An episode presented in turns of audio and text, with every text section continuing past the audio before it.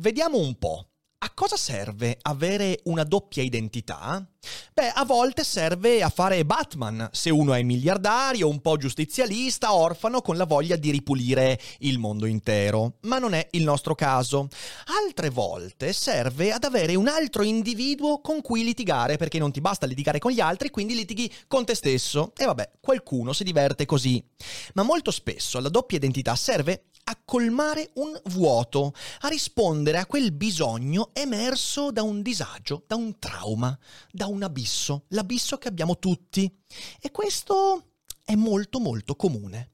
In questi giorni infatti ho visto il video confessione del Masseo, streamer molto famoso, e dal momento che ritengo importante quell'episodio, che ho ascoltato avidamente, ho deciso di parlarne, perché mi andava oppure perché la mia doppia identità deve colmare un vuoto? Vabbè, lo scopriamo dopo la sigla.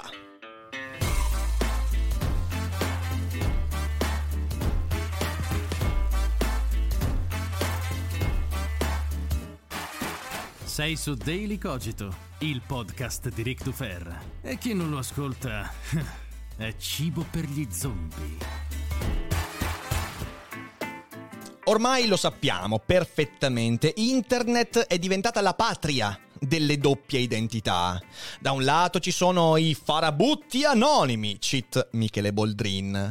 Poi ci sono doppi, tripli, quadrupli account, facce, volti, maschere, un po' per gioco, un po' per difendersi, un po' per esprimere cose che altrimenti non esprimeresti, un po' per essere non responsabili delle conseguenze, insomma, tante cose. E nella gran parte dei casi, la doppia identità internetiana è manifestata da persone molto giovani, desiderose di non mostrare le proprie fragilità. Perché a questo serve la maschera, a non manifestare qualcosa di cui ci vergogniamo, qualcosa che ci fa sentire insicuri. Ed è proprio come a Gotham, visto che citiamo molto spesso Batman negli ultimi tempi, l'altra identità, la doppia, la maschera, spesso contraddice la realtà, l'identità che uno è. Pensate soltanto a Bruce Wayne e Batman, i quali sono l'opposto. Uno timido, riservato, ferito, Batman invece eh, forte, violento, sicuro, un supereroe. Ecco, vedendo il video del Masseo mi sono reso conto che il Masseo, che finora avevo solo conosciuto come unico volto di questo personaggio, ed Edoardo, il titolo del video, che vi linko in descrizione se volete recuperare, insomma, a fine di questa puntata, il Masseo ed Edoardo sono l'opposto. Non è che siano come Batman e Bruce Wayne ma sono come tutte le doppie identità, l'una opposta all'altra, perché l'una nasconde l'altra. E posso dirvi anch'io che per un periodo, neanche troppo corto, Riccardo e Rick Dufer erano in conflitto e l'uno cercava di magnarsi completamente l'altro e questa cosa mm, ha comportato non pochi problemi. Ora, una premessa, io non faccio questo video per cavalcare il tema lo faccio con due obiettivi. Il primo è che quando vedo calare le maschere pubblicamente, io mi emoziono, perché è una cosa molto rara, perché l'influencer che cerca di proteggersi dietro lo schermo, molto spesso quando cala la maschera non sta veramente calando la maschera, è una strategia comunicativa. Quante volte abbiamo visto influencer presi da momenti di difficoltà fare un video che però in realtà era ancora più fasullo rispetto ai video costruiti. Capita, è molto, molto comune. E invece il video del Masseo è veramente un video in cui la maschera è venuta giù. Ed è una cosa rara, una cosa che mi emoziona. E infatti io mi sono emozionato a vedere quel video e dopo vi spiego anche perché. In secondo luogo, la relazione tra individuo e personaggio a me sta molto a cuore e da lì passa un pezzo di felicità. Qual è il rapporto fra te stesso e le tue maschere? In quel rapporto si giocano partite fondamentali. La felicità, la serenità, le relazioni con gli altri e ovviamente la relazione con te stesso. Quindi, prima di tutto dico al Masseo, anzi, mi rivolgo a Edoardo. Prendi questo video come un approfondimento del commento che io già ti ho fatto sotto a quel video. Ma non sono qui per fare la lezioncina. Non è questo il mio obiettivo. Ne parlo perché gli argomenti che hai fatto emergere io li ho discussi altre volte in altri contesti e mi pareva giusta l'occasione per approfondirli ulteriormente perché lì fuori c'è gente che ha bisogno di video come il tuo e credo anche di analisi che riescano a mettere insieme i pezzi. Quindi provo a farlo senza nessuna arroganza e sperando di dire cose giuste, anzi tanto dirò poco su di te. no, non è che sia tu il bersaglio del mio video. Quindi partiamo però dal Masseo. Il Masseo è uno streamer che si occupa di gaming su Twitch principalmente, ha un seguito molto molto vasto ed è energico, è molto attivo e molto scurrile e non lesina blasfemie. Eh, proietta un'immagine sicura di sé, un'immagine spavalda, persino menefreghista. È uno che proprio mostra l'io me ne frego rispetto ai conflitti della vita. Ed è un canale seguito moltissimo da tantissimi giovani. Devo ammetterlo, non è il mio genere di streamer, eh. cioè io ho provato a guardare cose sue in passato però non riesco ad empatizzare con il Masseo. E poi dal nulla viene fuori una cosa che mi fa dire, ah no cazzo, io ho molto più in comune di quanto pensassi con questa persona. Viene fuori dal nulla questo video dal titolo Edoardo, un video vlog in cui Edoardo, cioè chi sta dietro al Masseo, che dovrebbe stare davanti ma sta dietro al Masseo, si confessa, è un video confessione, è senza maschere completamente senza maschere, racconta le cose che stanno dietro, le cose che la maschera ha completamente coperto. E non sono cose laterali, sono cose centrali. Racconta che lui va in terapia dalla psicologa, racconta di essere pieno di insicurezze, insicurezze che non manifesta mai durante le sue live, il suo lavoro, il suo mestiere. E arriva poi a un punto cruciale, un punto che è sicuramente difficile da raccontare, per il modo con cui noi ci relazioniamo a certi problemi e certe questioni. Lui dice che a 26 anni è vergine e ha problemi a relazionarsi con il genere femminile. E racconta la sua storia, racconta di come si è innamorato di una ragazza eh, durante l'adolescenza, post-adolescenza, e che si sia fatto la promessa, eh, ovvero io sono innamorato di questa persona e perderò la virginità con questa persona, e che poi invece questa promessa non è stata inevitabilmente mantenuta, e questo ha portato a uno sconquassamento psicologico. La ragazza non ha corrisposto a quel genere di sentimento e lui se l'è tirata dietro per anni e anni. A quel punto lui si è buttato sul lavoro, il lavoro di streamer, legato al videogioco videogioco e via dicendo. E quel buttarsi sul lavoro è una cosa che tanti fanno. Mi butto sul lavoro per reagire alla frustrazione, al dolore, alla sofferenza e il lavoro diventa il modo con cui colmo quel vuoto. E a quel punto Edoardo ha creato una maschera, la maschera del Masseo, utile a nascondere la sua fragilità, una fragilità che nella sua economia mentale rischiava di danneggiare il suo lavoro oltre che la sua vita. Io voglio fare un plauso a Edoardo per il coraggio di esporsi. Molti dicono che in realtà su internet non bisognerebbe fare queste cose qua e io sono in disaccordo totale. Internet ha bisogno di momenti in cui le persone, soprattutto quelle che vengono viste in un certo modo, si denudano, perché il pubblico ha bisogno di capire che non c'è nulla di male nel denudarsi. Poi ci sono i contesti in cui ci si denuda, denuda in un altro modo, ma non è questo il genere.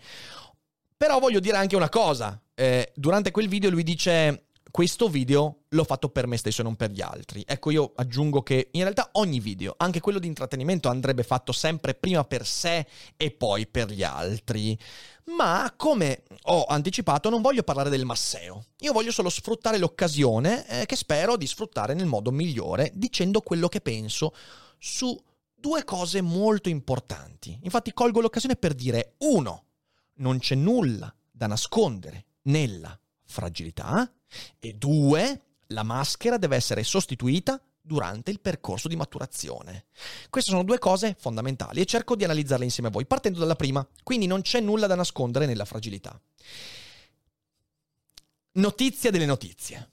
Essere fragili, insicuri, incerti, è condizione universale e nessun individuo ne è totalmente esente, anzi, la sicurezza, la sicumera, la spavalderia, spesso è una maschera, ma quasi sempre è l'eccezione che conferma la regola. Noi siamo sicuri in poche cose della vita, quelle in cui studiamo, ci, spe- ci, specializziamo, che approfondiamo, che comprendiamo, nel resto dei comportamenti, degli eventi, delle relazioni siamo fragili, esposti, insicuri. E va bene così. Vergognandocene però, ci siamo abituati a legarci a personaggi che ci fanno dimenticare i nostri difetti e i nostri limiti. Personaggi, se ci pensate, sono infallibili, sono forti, sicuri, personaggi di successo che contraddicono l'esistenza di quella fragilità, che ci fanno pensare che a un certo punto nella vita scatta qualcosa, si matura e a quel punto è tutto sicuro. Brutte notizie. No, non è così assolutamente. In realtà noi siamo fragili intimamente, siamo fragili perché sperduti e in alcuni aspetti della vita possiamo ritagliarci un po' di sicurezza, lavorandoci tanto, sbattendo i denti, la faccia, fallendo riusciamo a ritagliarci dei piccoli ambiti di sicurezza. Però noi ci leghiamo a coloro che ci fanno dimenticare quell'insicurezza. E a quel punto pretendiamo che i nostri idoli non ci ricordino chi siamo, cioè le nostre fragilità. Io ti seguo affinché tu anestetizzi la mia incertezza. Voglio guardarti perché mi fai dimenticare di quanto incerto sono. Ne abbiamo parlato proprio qualche giorno fa eh, con il video su Malika e Iman Jane. Pretendiamo dagli idoli attraverso transazioni di ogni tipo che ci facciano dimenticare la nostra condizione di bambini sperduti, perché questo siamo, bambini sperduti. Quando chiediamo agli idoli questo, ecco che si innesta un circolo vizioso. Noi ci vergogniamo di ciò che siamo, non vogliamo mostrarlo perché vogliamo mostrarci sicuri ma non sappiamo come fare, quindi creiamo dei modelli per dimenticare quella fragilità e quell'insicurezza. E i modelli confermano quell'illusione e ci alienano. E circondandoci di maschere, storie, narrazioni fasulle in quanto sicure e forti, dimentichiamo quello che sta alla base. Qualsiasi spontaneità a quel punto è da evitare, è non conveniente, mi danneggia e diventa quindi quando la raggiungiamo artificiosa. Anche la spontaneità diventa preparata. Perché la paura immane che abbiamo è quella domanda chissà cosa penseranno, chissà come reagiranno quando mi mostrerò e allora è meglio non mostrarsi.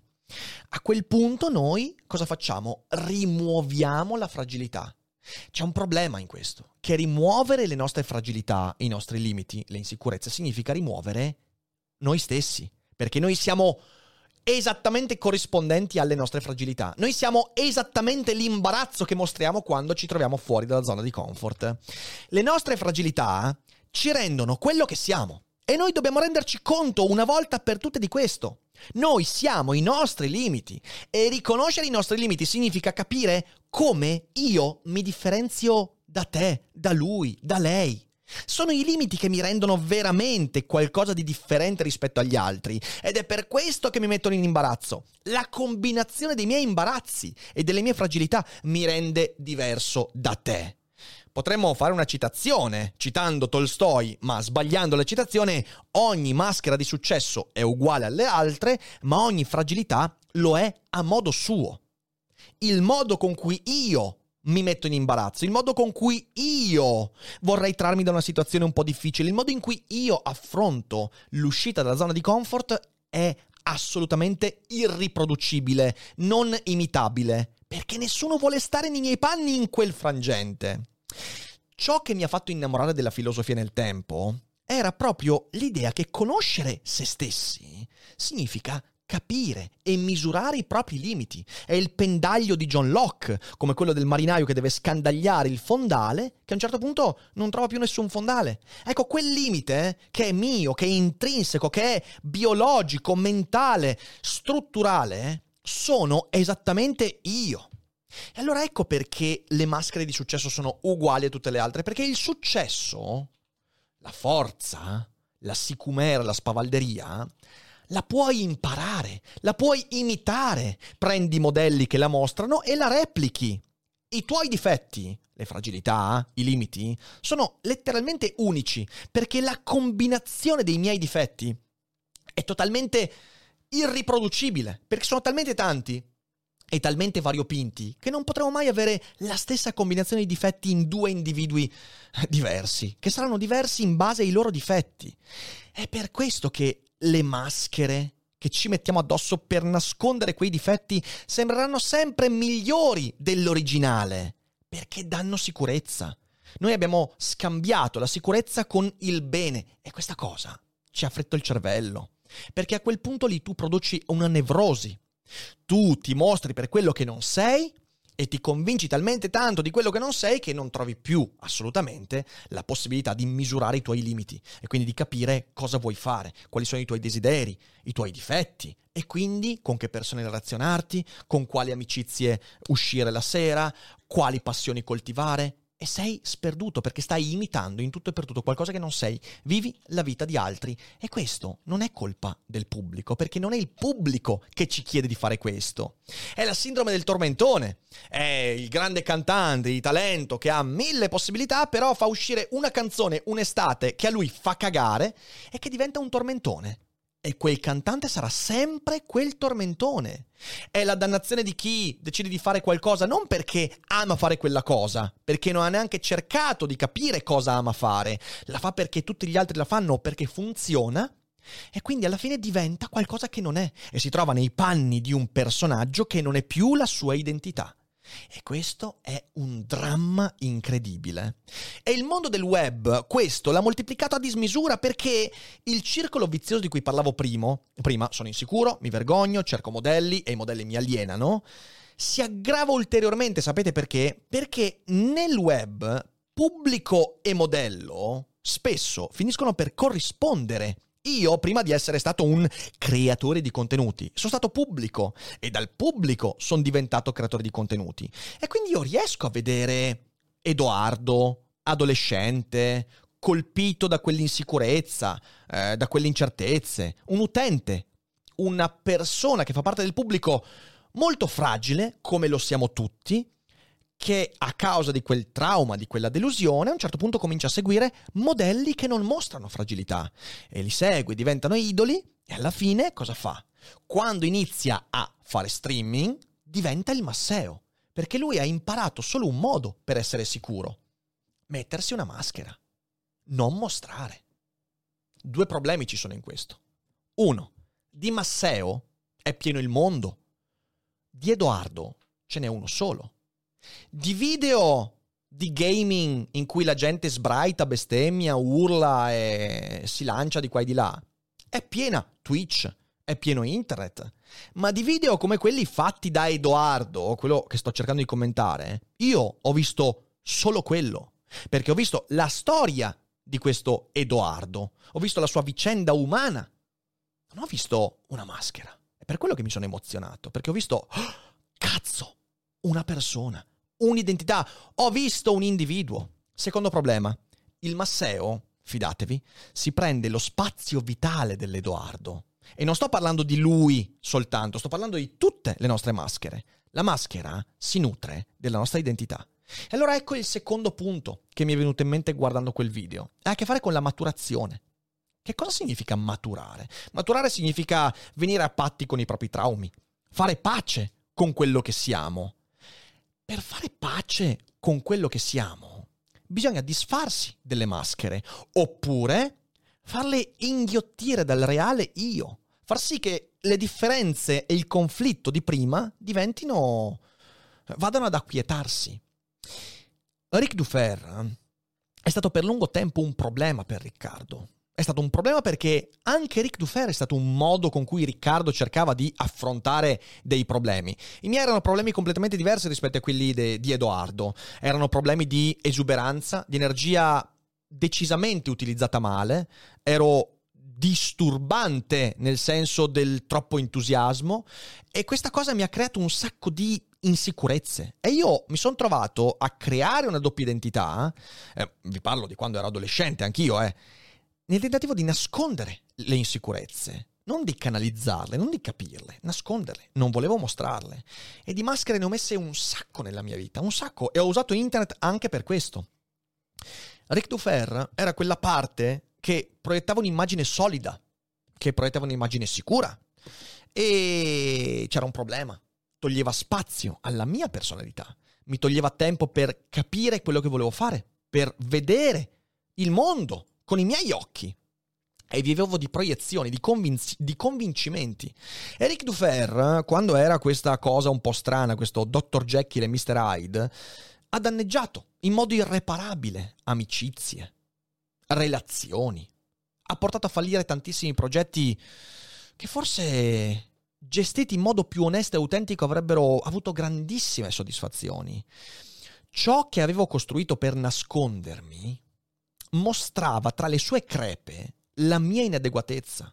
Ed è questa la cosa che ho capito, che Ric Dufer, la maschera, se viene utilizzata per nascondersi, dal momento che è una maschera, un artefatto, e non siamo bravi a costruire maschere, mostrava ancora di più le mie insicurezze, le mie incertezze. Quindi l'obiettivo che mi davo era pure una stronzata. Pensate che bello. Magari può funzionare sul web, la maschera sul web può funzionare perché non c'è solo la maschera costruita, c'è anche la maschera dello schermo e tante altre maschere.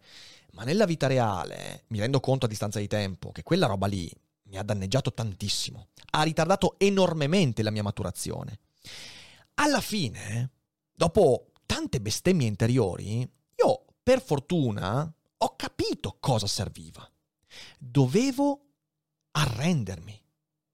Arrendermi a quello che sono. Dovevo smettere di usare una maschera per dire ah, faccio schifo.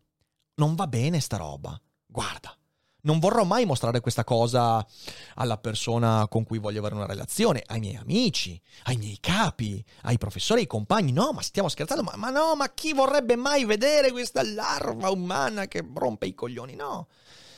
E invece dovevo arrendermi arrendermi a quel che sono, ovvero arrendermi ai limiti che ho, che sono tantissimi, ma facciamo fatica ad ammettere e a conoscere, ai difetti, che sono tantissimi, i quali però, e l'ho capito quando mi sono arreso, sono il primo indizio per capire cosa volevo fare e cosa volevo essere. È in virtù dei miei limiti che ho capito quali persone voglio avere intorno a me. In virtù delle mie mancanze che ho capito come relazionarmi a quelle persone. E sono due gli eventi che mi hanno fatto arrendere, eh. cioè io ce li ho anche molto, molto ben precisamente davanti. Uno è stato, vabbè, quando ho fatto un mezzo esaurimento e ho scritto il mio primo romanzo. Scrivere il mio primo romanzo ha significato proprio dire, cazzo, questo io sono. Sto parlando di pianeti impossibili. Ah, per quelli che me lo chiedono, a fine anno uscirà una nuova edizione, quindi insomma state allerta. Scrivere il romanzo mi ha fatto arrendere. È stato un processo di espulsione il romanzo, che mi ha fatto capire quante stronzate avessi costruito e quanto invece la scrittura mi abbia mostrato uno specchio che, che rimandava alla mia immagine. Quello sono io. Ecco. E il secondo evento è Arianna. Eh, cioè, nel senso, lo, lo, lo dico chiaramente. È stato il momento in cui ho detto, cazzo, per la prima volta mi trovo di fronte a una persona con cui non devo fingere e a cui posso raccontare tutto quanto, qualsiasi cosa, senza paura delle conseguenze. Qualcuno potrebbe dire, vabbè, hai avuto fortuna, perché non è facile, ma è in un processo di riconoscimento dei propri limiti che si entra in contatto con la persona che non vuoi allontanare. E quello è stato il secondo evento. E io, di fronte ad Arianna, mi sento arreso, completamente privo di difese. Eventi servono queste, servono eventi nella vita che ti denudano, ma da cui non ti devi difendere da cui non devi allontanarti. E prima di tutto devi riconoscere che le tue maschere sono una cosa che ti danneggia, che magari ti aiuta in un periodo particolare della vita, l'adolescenza, siamo tutti coperti di maschere, ma a un certo punto se le fai sopravvivere a quello che sei, alla tua maturazione, ti disintegrano. È da lì, è da quel momento di resa incondizionata che mi ha dato lo spazio in cui posso sperimentare quello che sono e non quello che secondo me gli altri vogliono da me. Da lì Riccardo ha cominciato a inghiottire Dufer e oggi, devo dirlo in maniera molto molto serena, convivono felicemente in quello che vedete voi ogni giorno. Eh, non, se uno mi chiede ma dov'è che comincia Riccardo, dove comincia Rick Dufer, dico ma che cazzo, sono la stessa cosa, anzi quasi quasi vado all'anagrafe e faccio Riccardo Rick dal ferro Dufer. Non è proprio il caso, per oggi non è più un problema, è più un marchietto, è più marketing oggi Rick Dufer, ma non è più qualcosa che ha a che fare con la mia necessità di discostarmi, nascondermi, sottrarmi. Sapete che non aver bisogno di fingere, avere uno spazio nella vita in cui non hai bisogno di fingere, è veramente un ritaglio di felicità, di serenità, di resa incondizionata, arrendersi a quello spazio, impegnarsi per costruirlo, arrendersi e cercare di proteggerlo in ogni modo. E se si riesce, effondere un po' di quell'energia anche nelle altre cose. Quando impari lì ad arrenderti, ti arrendi anche con i tuoi amici, ti arrendi nel lavoro, ti arrendi dappertutto. E resa non significa sottrarsi, significa, raga, io sono questa roba qua e troverò le persone che corrispondono a quello che io sono. E io questo ho visto nel video del Massimo, almeno in nuce. Ed è una cosa che mi ha fatto sentire molto, molto, eh, diciamo così, vicino a quel Riccardo che anni fa si trovò a iniziare la sua resa.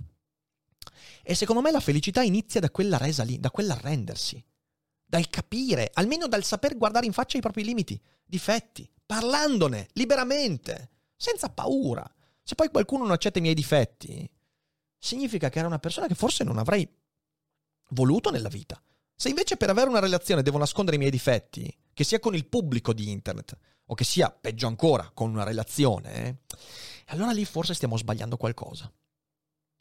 In conclusione a questo sproloquio incredibile, che, in cui spero di aver messo in mezzo un paio di ragionamenti utili, mi viene da dire soltanto delle cose, legate molto di più anche al video che ho visto di Edoardo. Prima di tutto, essere vergine a 26 anni va bene, ma perché dovrebbe mai essere un problema? È un problema il motivo per cui, ma non è che uno debba sentirsi sminuito per quella cosa lì. Assolutamente no. Attenzione, questa non è la scusa buona per non darsi una mossa, per non cercare relazioni in ogni senso, eh, per aprirsi al mondo.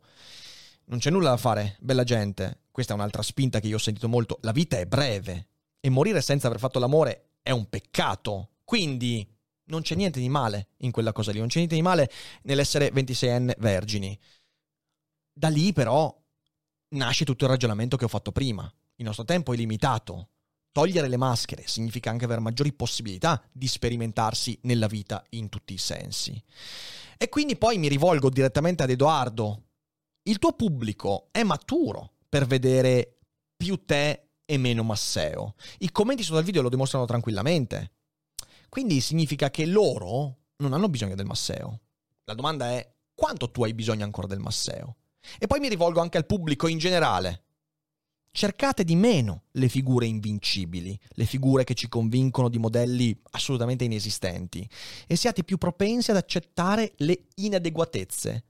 Se imparate ad accettare le inadeguatezze dei vostri modelli, avrete maggior propensione ad accettare le vostre. Finché noi cerchiamo modelli adeguati a non si sa bene cosa, ci sentiremo sempre inadeguati ma nella necessità di nasconderci. E questa cosa secondo me è veramente un suicidio intellettuale.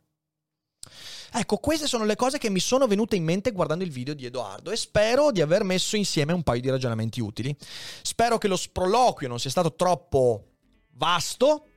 Vi ringrazio per l'ascolto e non dimenticate, ovviamente, che non è tutto noia ciò che pensa.